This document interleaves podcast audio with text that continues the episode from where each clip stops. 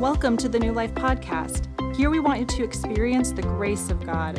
So, through this sermon, we hope to come alongside you as you grow in your relationship with Jesus. To learn more about New Life, please visit our website at newlifeonline.org. Here's today's message. So, uh, as you can tell, I am not Brian Wilmarth. Um, sorry about that. Um, my name's Jake Herring. I'm an elder here at New Life. I've been an elder here for about 10 months now, and it's been an awesome journey and an extreme honor, and I'm, I'm so happy to be here um, in this position. And also, super excited to be with you here this morning preaching. Um, a little bit about the eldership. I, um, you know, I was asked to be an elder, and they go through a process, and I was a little intimidated, I admit, by the other elders and their, their knowledge of leadership and their knowledge of the Word of God and their knowledge of of everything that would go into leading a, a flock. And I really struggled. What, what is it that I could offer or give or contribute to this group of men? Um, and over the course of time, I realized um, that I'm unequivocally, by far and away, and I don't mean this out of arrogance or pride, but um, I'm the funniest of all the elders. Undeniably. So, ooh, there's the back feet. So, um, anyway, this is a gift that I know now has been bestowed upon me to bring to this boring group of gentlemen. And um, so, elder meetings, um, first of all, they put you in a room for an unreasonably long amount of time three, four hours. The temperature hovers between a good 82, 86 degrees with a relative humidity of about 98 in the room. And you never get out early enough to eat ice cream, though they lure it in front of you like it'll happen someday. It never does. So, as the guy who brings the humor and, and the wit to the room, I, um, I, I, often distract myself and take a vacation uh, via those means while in these meetings. But um, I don't want to distract, and I know that it is serious business that we need to discuss in there. And just like at work, the elder meetings, I, I give myself pep talks before I go in, and I say, okay, you're going to stay on point. You're not going to joke around. You're going to be a good young man like your mom told you to be. And you're going to do good. So, anyway, I was giving myself this pep talk a couple weeks back, and I'm, and I'm going into the elder meeting, but I, I roll up in my, in my car and I park and I get out, and, or, or I'm in the car and I'm giving myself the pep talk. Okay, stay on point. I get out, and as you know, you walk into church or to the church offices, and they have the mint bowl um, so I'm the funniest elder. My other claim to fame is that I promise you, again, unequivocally, by far and away, I eat more church mints than any five of you combined. Challenge accepted. so I have a heckler. Um, so anyway, um, after I grabbed a couple of fistfuls of mints, I go, I sit down, I do my thing. And by the way, I, you know, I have had to up my tithe and offering just to offset uh, you know, there's talk of a new capital campaign just because of my mint consumption. Um, but anyway, I, I, get inside, and, and if my humor or the things that I find funny were to be made manifest or to be personified, it would be like I'm in the meeting and this joke just kind of walks by. And I'm like, oh, there it is. Something funny. And anyway, I can't stay on point. I go and I feel like I need to introduce myself to this joke, and he's tickling me in the funny bone. We're having a great time anyway, it's so good that I think everybody ought to meet you, and blah, out it comes. And I've done it again. So, anyway, I'll do my best to stay on point here today and not inflict you with this, but um, it's awesome to be here. Thank you for having me. Um, having said, in, said that, let's get into the book of Exodus. Okay, so we'll go ahead and we'll do a little bit of overview. So, um, I love maps and I love geography, and oftentimes when I should be participating in Teams meetings, I have another screen with something like this up there. Um, but anyway, uh, so what you're seeing here is this is the land of Egypt. Up to the body of the body of water up north is the Mediterranean. Down to the southeast, that's the Red Sea. You're going to see these two arms coming off. The, the, uh, the bay to the east is the Bay of Aqaba, and the bay to the west is the Suez. Modern day, the Suez Canal flows out of the north of that bay into the Mediterranean. That wouldn't have been there during this time.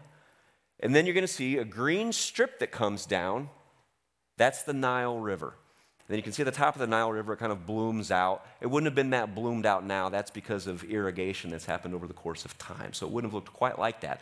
But the reason I'm showing you this is it puts it into context and makes us, it takes what seems like almost mythology or, or folklore, meaning the story of, the, of Exodus. This really happened, and it happened right here. Okay? So, just a point of reference the red dot is current day Cairo, Egypt and the yellow dot all the way up to the north there, that's Jerusalem. So I do have opinions on where all this happened, but I promised Brian I won't get into it. I won't go down that rabbit trail. But somewhere probably around the red dot between there and the Mediterranean, or a little bit of all of that. Uh, the, his, the, uh, the, uh, the, the, Egyptians had enslaved uh, the Hebrews, and they were building cities to Pharaoh through this area. Like that? Does it put it into context a little bit? Okay, so we're going to be in chapters 5 and 6 today, but we'll do a bit of a recap, and I'm going to move quickly. So in chapter 1, um, is, we, we learn that Israel is slaves in Egypt, but their number is increasing because of that. Pharaoh is going to deal with them shrewdly, and because he's afraid that as their numbers increase, they may turn against him and partner up with one of, with one of Egypt's enemies and overrun them. He's scared. Um, and as a result, he mandates the killing of Hebrew baby boys. Chapter 2, Moses is born, and we learn about his story. He eventually has to flee Israel. And then later, he hears God out of a burning bush, and God remembers his promise. Sorry, that's chapter 3 um, that the, the burning bush appears. Chapter 4, God shows Moses a series of miraculous signs to build his confidence. Moses is concerned about his own speech, so God instructs Moses to bring Aaron, his brother. Moses goes, he returns to Egypt to tell the elders what God instructed him to say, and did the signs in the sight of the, of the, of the, of the Hebrews, of the Israelites. The people believed Moses, and that the Lord had seen their affliction and bowed to worship. And I think this is the first time in a long time that there's been any hope at all. So last week, the big message was that we were learning how to draw our identity from God's identity. This week, it's going to be a little bit more and a new revelation about God's identity. So, having said that, we'll go to Exodus chapter 5, verses 1 through 3.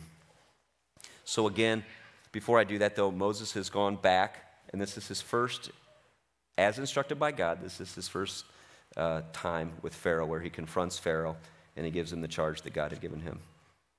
Afterward, Moses and Aaron went and said to Pharaoh, Thus says the Lord, the God of Israel, let my people go, that they may hold a feast to me in the wilderness. But Pharaoh said, Who is the Lord, that I should obey his voice and let Israel go? I do not know the Lord, and moreover, I will not let Israel go. Then they said, The God of the Hebrews has sent us. Please let us go three days' journey into the wilderness, that we may sacrifice to the Lord our God, that he lest he fall upon us with pestilence or with a sword. So, Pharaoh, first of all, Pharaoh's mean and he is weak and he's scared. And if you look at the course of human history, that's a terrible combination of things. Remember a few weeks back, Pastor Brian said that Pharaoh, unfortunately, is maybe a glimpse of what sin, just left unchecked, un, run amok, would look like, manifested in someone with that much power. He's scared and he's weak and he's a mean man. He's brutal. So, though to Moses he may seem like this pillar of strength, get out of my sight, I'm not doing that. He proves his fear and his weakness in verses 6 through 9. The same day, he thinks about it a little while and he thinks, shoot, I'm scared. This is why I was killing the baby boys. I'm, I'm worried about these slaves. The potential for them to be too powerful exists. The same day, Pharaoh commanded the taskmasters of the people and their foremen You shall no longer give the people straw to make bricks as in the past. Let them go and gather straw for themselves. But the number of bricks they made in the past you shall impose upon them. You shall by no means reduce it, for they are idle. Therefore they cry, Let us go and offer sacrifices to our God. Let the heavier work be laid on the men, that they may labor at it and pay no regard to lying words. In other words, break their spirit once and for all. They're not going anywhere. Pharaoh is Two things. He's in the fog of his own arrogance. He doesn't know God, he doesn't want to. He's his own God. But he's also scared and he's also weak, and that's why he's doing what he's doing. Proverbs 14:31 says, Whoever oppresses the poor shows contempt for their maker. But whoever is kind to the needy honors God. He's clearly just showing contempt for God. This is a deeper thing that's happening here.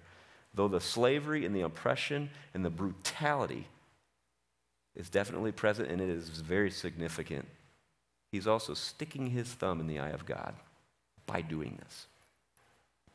Jeremiah 22:13 Woe to him who builds his house by unrighteousness and his upper rooms by injustice, who makes his neighbors serve him for nothing and does not give him his wages. He's a nasty guy.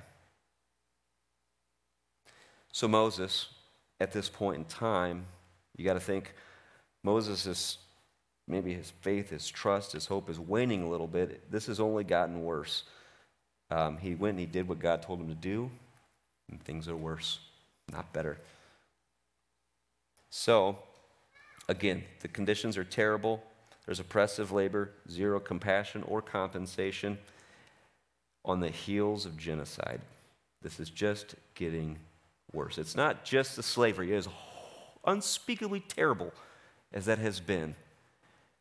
It's on the heels of ethnic cleansing. This is horrible. And what little hope they had, it's just getting worse. Verse 15 through 18. Then the Israelite overseers went and appealed to Pharaoh. Their overseers are like the foremen, but they still are slaves. They say, Why have you treated your servants this way? Your servants are given no straw, yet we are told, Make bricks. By the way, that would be a horrible job. Making mud bricks with straw and mud in Egypt is a, is a rough climate, brutal. You're told, Make bricks. Your servants are being beaten by the fault of your own people. Pharaoh responds, verse 17 Pharaoh said, Lazy. That's what you are, lazy. What a slap in the face. That is why you keep saying, Let us go to sacrifice to our Lord. Now get to work. You will not be given any straw.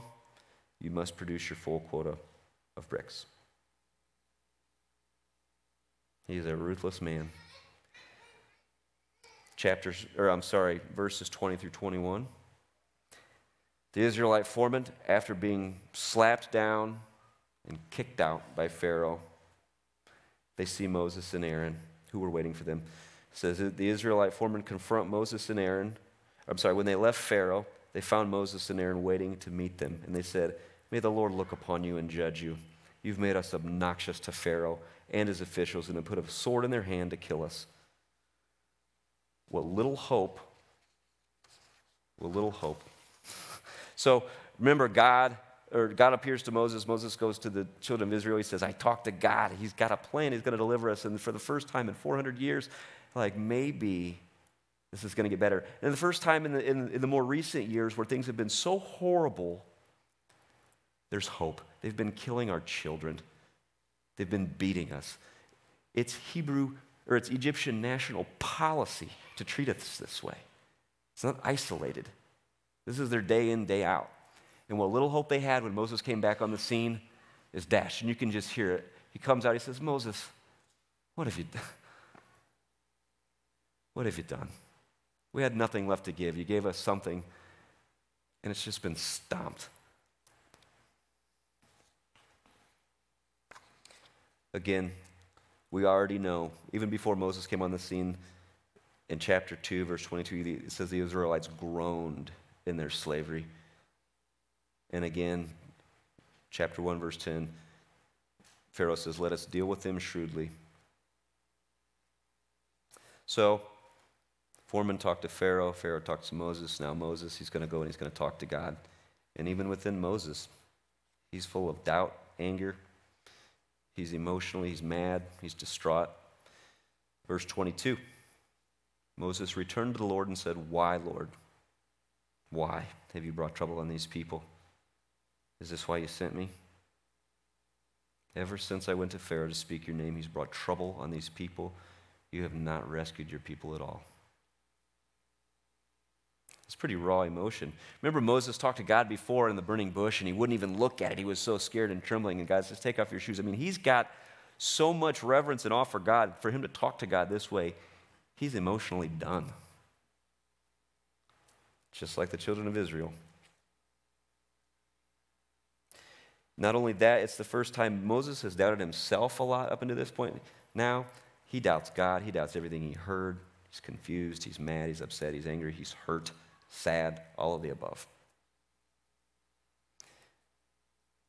You ever stepped out in faith and had something like that happen? It doesn't get better, it just gets worse. Are we under the understanding that when we follow God, that nothing but easy times come afterwards? Don't get me wrong, I'm not speaking that when we follow God, bad things will happen. But it doesn't change the fact that sometimes they do right? So God responds to him.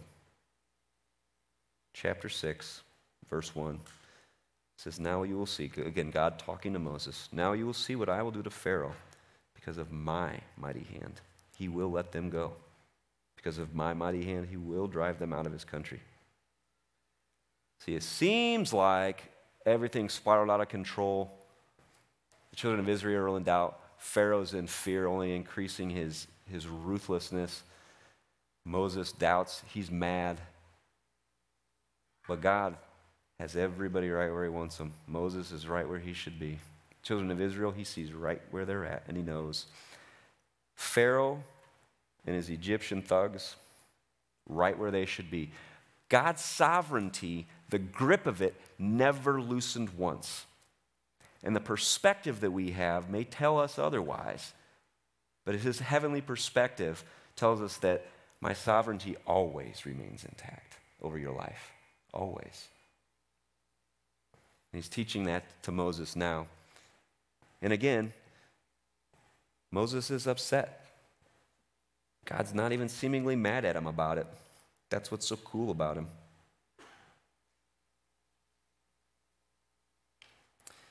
Exodus 6 2. He's going to go on. So this is the NIV and the ESV. Again, God's still talking to, to Moses. I appeared to Abraham, Isaac, and Jacob as God Almighty, but by my name, the Lord, I did not make myself known to them. ESV and NIV, same exact translation. I skated over that because I was reading out of an ESV a while, a few months ago, and I kind of just skated over that thing. I'm not sure what that means, but I felt the Holy Spirit say, Stop, dig in mine right there, just for a little while. There's something more that you're missing. So I did. I don't often read the message translation, but I did just to, to get a different perspective. That says, we can go ahead and leave this up here, but just look for the differences. Message says, God continued speaking to Moses, reassuring him, I am God. I appeared to Abraham, Isaac, and Jacob as the strong God, but by my name, God, I am present. I was not known to them. Something a little deeper, a little heavier, a little, a little more significant is happening in this passage. King James Version. I appeared unto Abraham, unto Isaac, and unto Jacob by the name God Almighty, but by my name Jehovah I was not known to them. dig, dig, dig, dig, dig. New L, or, uh, NLT. We can go and bring that one up, I think, yeah. This really sums it up. And God said to Moses, I am Yahweh, the Lord. I appeared to Abraham, to Isaac, and to Jacob as El Shaddai, God Almighty, but I did not reveal my name, Yahweh, to them. Whoa. You with me? Something cool is going to happen. El Shaddai, the most common modern translation means mighty or God Almighty, absolute power over all. Abraham and Isaac and Jacob knew God as the God who was, the, who was just awesome in power, accurately so, and could make any promise he wanted to. That's how they knew him. But he's saying to Moses, I'm introducing you to a different name, a different version of myself. So, Jehovah could be Jehovah, it could be Adonai, or it could be Yahweh, God's personal name. And those are just different translations, those three. It means the unchanging, eternal, self existing God. Watch this a God who keeps his promise. He appeared to Abraham, Isaac, and Jacob as God Almighty, the God who's all powerful, to make promise and covenant. So I, I was telling all this to my wife Amy a few weeks ago, um, and she said, if you don't kind of break this down and bridge it, you're just some guy up there going blah blah blah blah blah. and if you know Amy, if you want, if, you, if you want a source of truth on something, she will give it to you. And the Lord made her that way, and it's awesome.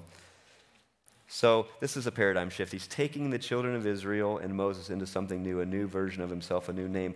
I'm not just the God that made the promise. I'm going to show you I'm the God that keeps the promise. I'm going to be the God in action, the God that executes it. I am Yahweh, a promise keeping God, mighty in power, enthroned on high. But with that, I'm thinking about you and what I said I would do to your forefathers. 400 years ago, I said I'd bring you out under this horrible, oppressive yoke, and I'm going to do it. So, in addition, there's several different ways you could look at this. I'm, a, I'm alone in existence as God. You could say that the Egyptians had more than one God, and that's probably rubbing off on the children of Israel. And he's saying, through this, you will realize I alone am God. But also, this is his personal name. If we took a time machine back, we're taking a time machine to avoid any modern politics that could cause anybody in the room to get upset. So we're going to take a time machine back to George Washington. And if we got to have a personal conversation with him, what if he said something to us like, Everybody knew me, or most people know me as either General Washington or President Washington. I'd like to introduce you to George. You're going to know me. This is my personal name. See this happening? This shift in connection? Powerful.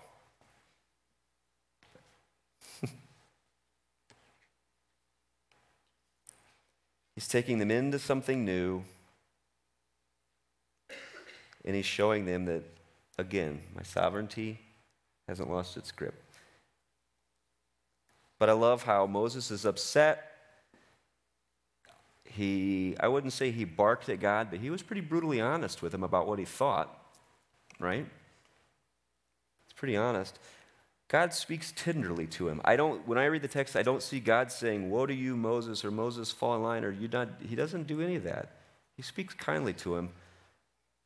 I pulled out Hosea chapter 2, 14 and 15, and I think there's a parallel here. Therefore, this is God talking. Therefore, I'm now going to allure her. I will lead her into the wilderness, and I will speak tenderly to her. There I will give her back her vineyards and will make the valley of Achor a door of hope. She will respond, as in the days of her youth, as in the days she came up out of Egypt. He speaks tenderly to Moses. Let's go to Exodus 6, chapters 5 through 9. God continues speaking and is really I feel like he's getting, he's getting down on Moses' level, right? I see you. I see right where you're at. It says, Moreover, I have heard the groaning of the Israelites whom the Egyptians are enslaving, and I have remembered my covenant, my promise. Therefore, say to the Israelites, I am the Lord. I am Jehovah. I will bring you out from under the yoke of the Egyptians. I will free you from being slaves to them and I will redeem you with an outstretched arm and with mighty acts of judgment. I will take you as my own people, and I will be your God. Then you will know that I am the Lord your God who brought you out from under the yoke of the Egyptians. And I will bring you to the land I swore with an uplifted hand to Abraham, to Isaac, and to Jacob, and I will give it to you as a possession.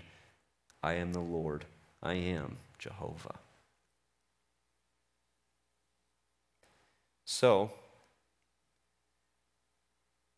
Moses hears this. He reports it back to the Israelites in verse 9. Moses reported this to the Israelites, but they did not listen to him. because of their discouragement and harsh labor. So, God's pulling them back in.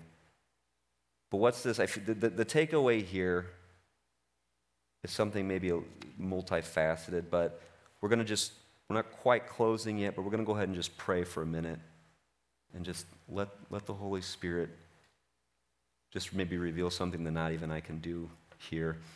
Heavenly Father, we pray that you come. Come now into, into this room, into your house. Your people are gathered.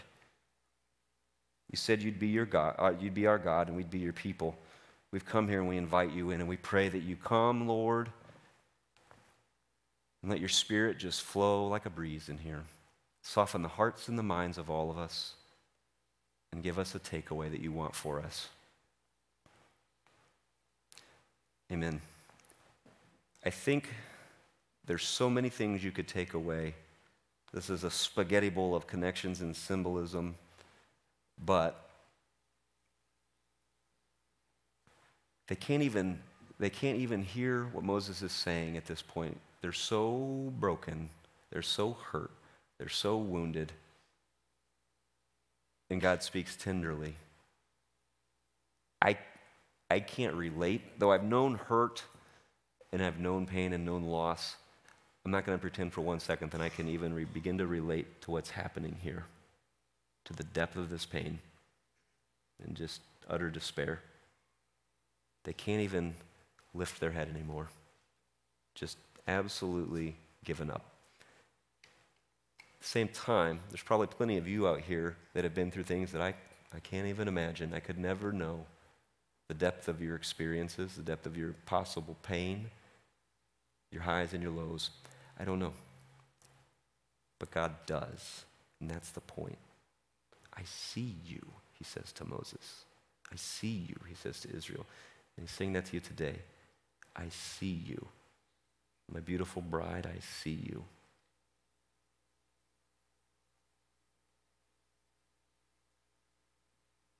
It's a new covenant. He's making a new covenant, a new promise. This is, this is this marriage proposal between God and his people. And that's why he cares so deeply. It's his bride. And she's been in this relationship where she's known no love. She's known cruelty, abuse, and meanness. That's all she knows. Isaiah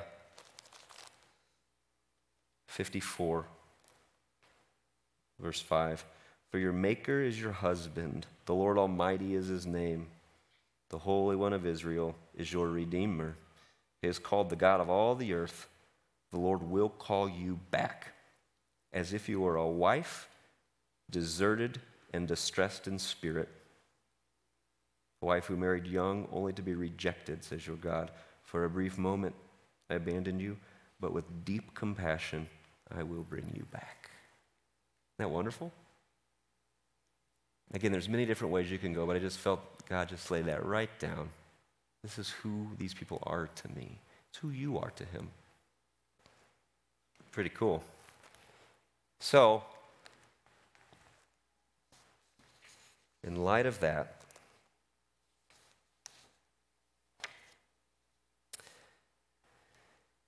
he's a God worthy of trust. And that's the really big takeaway is knowing that you mean so much to him. You mean so much to him. You could never even know. I mean, so one day you will, but oh, you're his bride. You're adorned. You're lovely to him. He's so worthy of your trust. So, if you've been following the Lord for a while, you'll, you'll, you'll probably know where I'm going to go with this. The promise to us was that here, as he's appearing to Moses, he's revealing his name in a deeper way. We know now, we saw Emmanuel, God with us. Christ Jesus came down, he hung and he died to keep a promise. He's a promise keeping God. With his own blood, he spilled it so that we would know that he holds up his end of the deal and it's a marriage covenant. So, in that, you know, Abraham took up Isaac to sacrifice him back in Genesis. And he has the axe and he's ready to actually do this. He's that loyal or that, that obedient to God. And God says, No, I'll provide. And he stops him. And there was a ram in the bush, and that's what Isaac, or that's what Abraham sacrifices. But a son still did die. God sent his son, Jesus, but this time the axe didn't stop.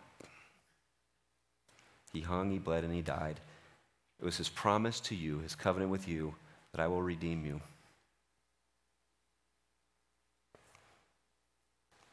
And he says to John in the island of Patmos, and I'm paraphrasing here, but I'm coming back.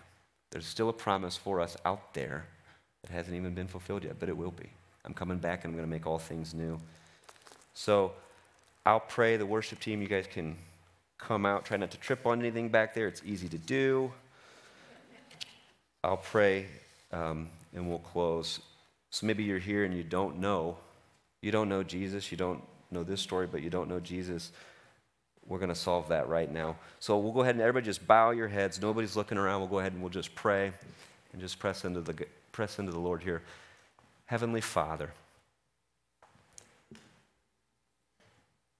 I pray that if there's someone here who doesn't know you, who's never given their life to you and accepted your gift of salvation, meaning that you will forgive their sins if they will put their faith, their hope, and their trust in you, I pray that they'll do that today. And as you promised, you'll be their God and they will be your people. Father, there's someone here who's backslidden and they, they've, they've walked away from you. I pray today is the day that they come back. So if you're that person, just, just pray with me. Heavenly Father, I want forgiveness of my sins. I ask for your forgiveness. I'm sorry. Help me to turn and live for you. I want to give my life to you, Jesus, and follow you because you're a wonderful and a promise keeping God. So every head, every head bowed, every eye closed. If you prayed that prayer, I'm the only one looking around. Just raise that hand. Just put that hand up in the air right now if you prayed that prayer. Jesus. Amen. God bless you. God bless you. Outstanding. Heavenly Father, hear it. It's a new day, a new covenant. We're washed in the blood of Jesus, and there's no sin that any one of us here, or anybody else on earth for that matter, besides rejecting you, there's no sin that can outweigh the power of your blood. Nothing we could produce is more powerful than the forgiving grace of your blood, Jesus. It would be prideful to think that I could create something so bad that you couldn't forgive and redeem. You are an awesome God. You are a promise keeping God, a wonderful Savior. Thank you, Jesus, for who you are. Thank you that you set us free from slavery. In your name we pray, Lord.